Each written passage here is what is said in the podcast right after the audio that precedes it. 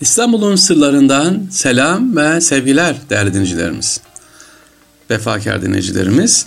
Efendim geçtiğimiz hafta kısa bir süreliğine yurt dışında bulunduk. Almanya, Münih'te, Düsseldorf, Dortmund'da bulunduk. Gençlerle bir araya geldik. Sonra Belçika, Liège'de bulunduk.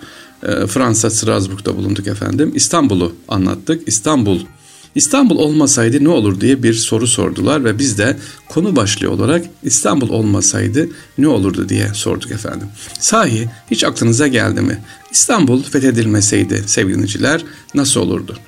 Yani İstanbul diye bir şehir olmasa, Edirne'de kalsak ya da e, arada böyle olsa İstanbul'un o kültürü, o bize verdiği farklılık olmasa ne olurdu hiç düşündük mü? Yani şimdi e, böyle miras yedi gibi İstanbul'u ne yapıyoruz? Fark etmeden yaşıyoruz. Ama ya İstanbul'un e, camilerinin, o sarnıçlarının, o surlarının olmadığını düşünün. Kuru kuru bir şehir olurdu değil mi?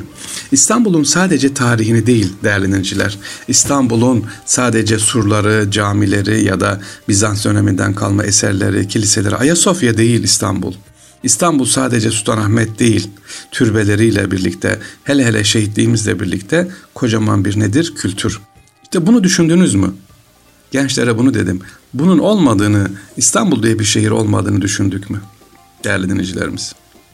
Şimdi yurt dışındaki gençler için, yurt dışındaki anne babalar için diyorum. Gündemimizde hiç olmaz haftada bir bir İstanbul programı yapsak 10 dakikada anlatsak. Neden İstanbul? E ben Hakkari'liyim, ben Yozgatlıyım, ben Konyalıyım.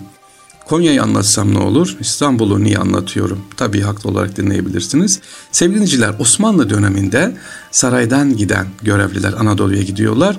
Gittikleri zaman sadece İstanbul'dan atanmış bir vali, atanmış bir defterdar ya da bir şeyhülislam ya da bir e, kadı olmuyor. Neyi götürüyor? İstanbul'un kültürünü götürüyordu.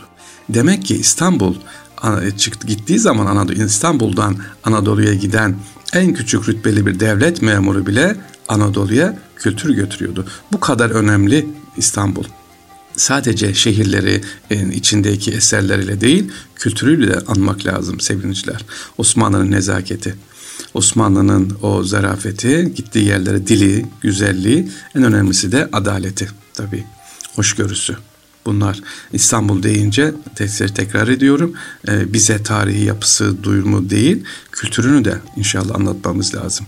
Yemek kültürü, oturma kültürü hatta ve hatta uyuma kültürü bile sevgiliciler. İnşallah ileride zaman olursa anlatırız bunu. İşte uyumanın kültürü, yemek yemenin, yolda yürümenin bile kültürü.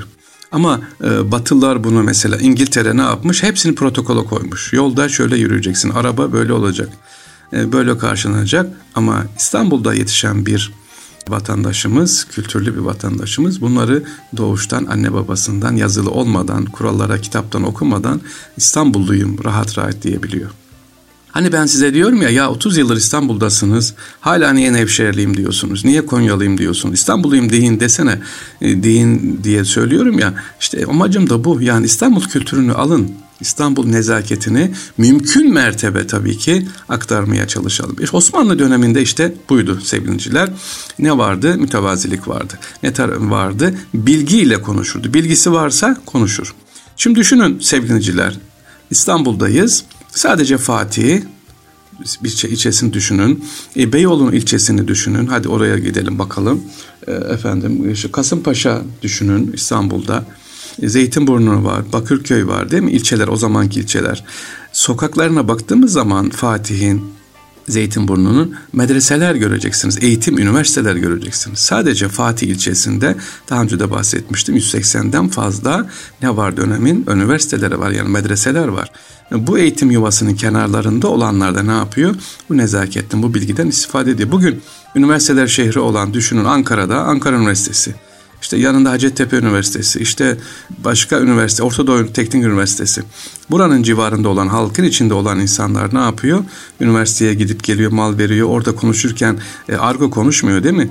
Lay lay konuşmuyor. Hocalarla bir nezaketle konuşuyor. Ya da hocalar halkın içine girdiği zaman onlarla üniversitedeki gibi nezaketle, kibarla konuşuyor. Tabii eskiden öyleydi. Şimdi bakın Fatih Camii'ne 8 tane fakülte var. E neyin içinde? Halkın içerisinde. E, kampüs diyorlar ya ya da ne bileyim külliye diyorlar ya külkiye ama külliye ama halkın içinde. Şimdi üniversiteler kuruluyor kurulsun Allah mübarek etsin ama şehir dışına kuruluyor. Şey öğrenciler tamamen şehrin dışında üniversitenin içerisinde bir kültür. E halk nerede burada? İşte İstanbul'da öyle değildi.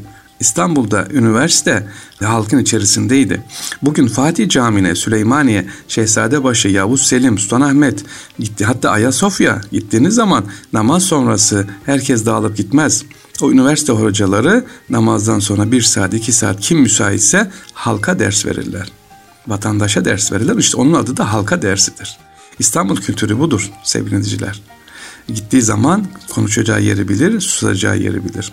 Büyükelçiler ada Balkanlara gittiği zaman atandığı zaman İstanbul'dan geliyor derken özlü sözü bir geliyor derler. Biraz İstanbul'la ilgili hasbihal ettik. Yurt dışındaki gençlerimize de bunu söyledim. İkinci olarak şunu dedim sevgili gençlerimize.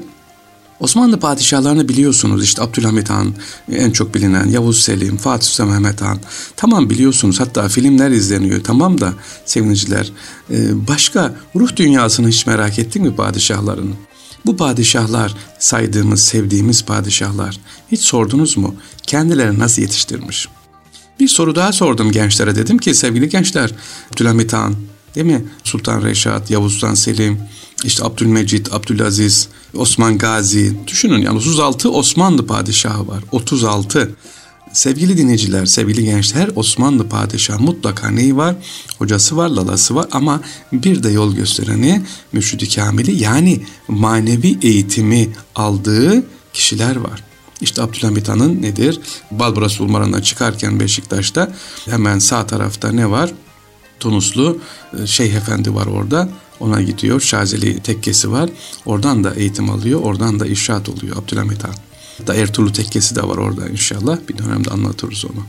Kısaca sevgiliciler İstanbul deyince tarihi yapısı tamam görüyorsunuz, buluyorsunuz, e, Google'dan araştırıyorsunuz ama İstanbul kültürü ne yapacağız? O doğuştan, anne babadan, ne derler? Kız e, anadan öğrenir sofra yazmayı, oğlan babadan öğrenir oba gezmeyi diye. İstanbul kültürü de böyle aileden gelir. İnşallah artıralım, tanımaya çalışalım diyoruz İstanbul'un sırlarında. Hepinize selam ve sevgiler diliyorum efendim. Allah'a emanet olunuz.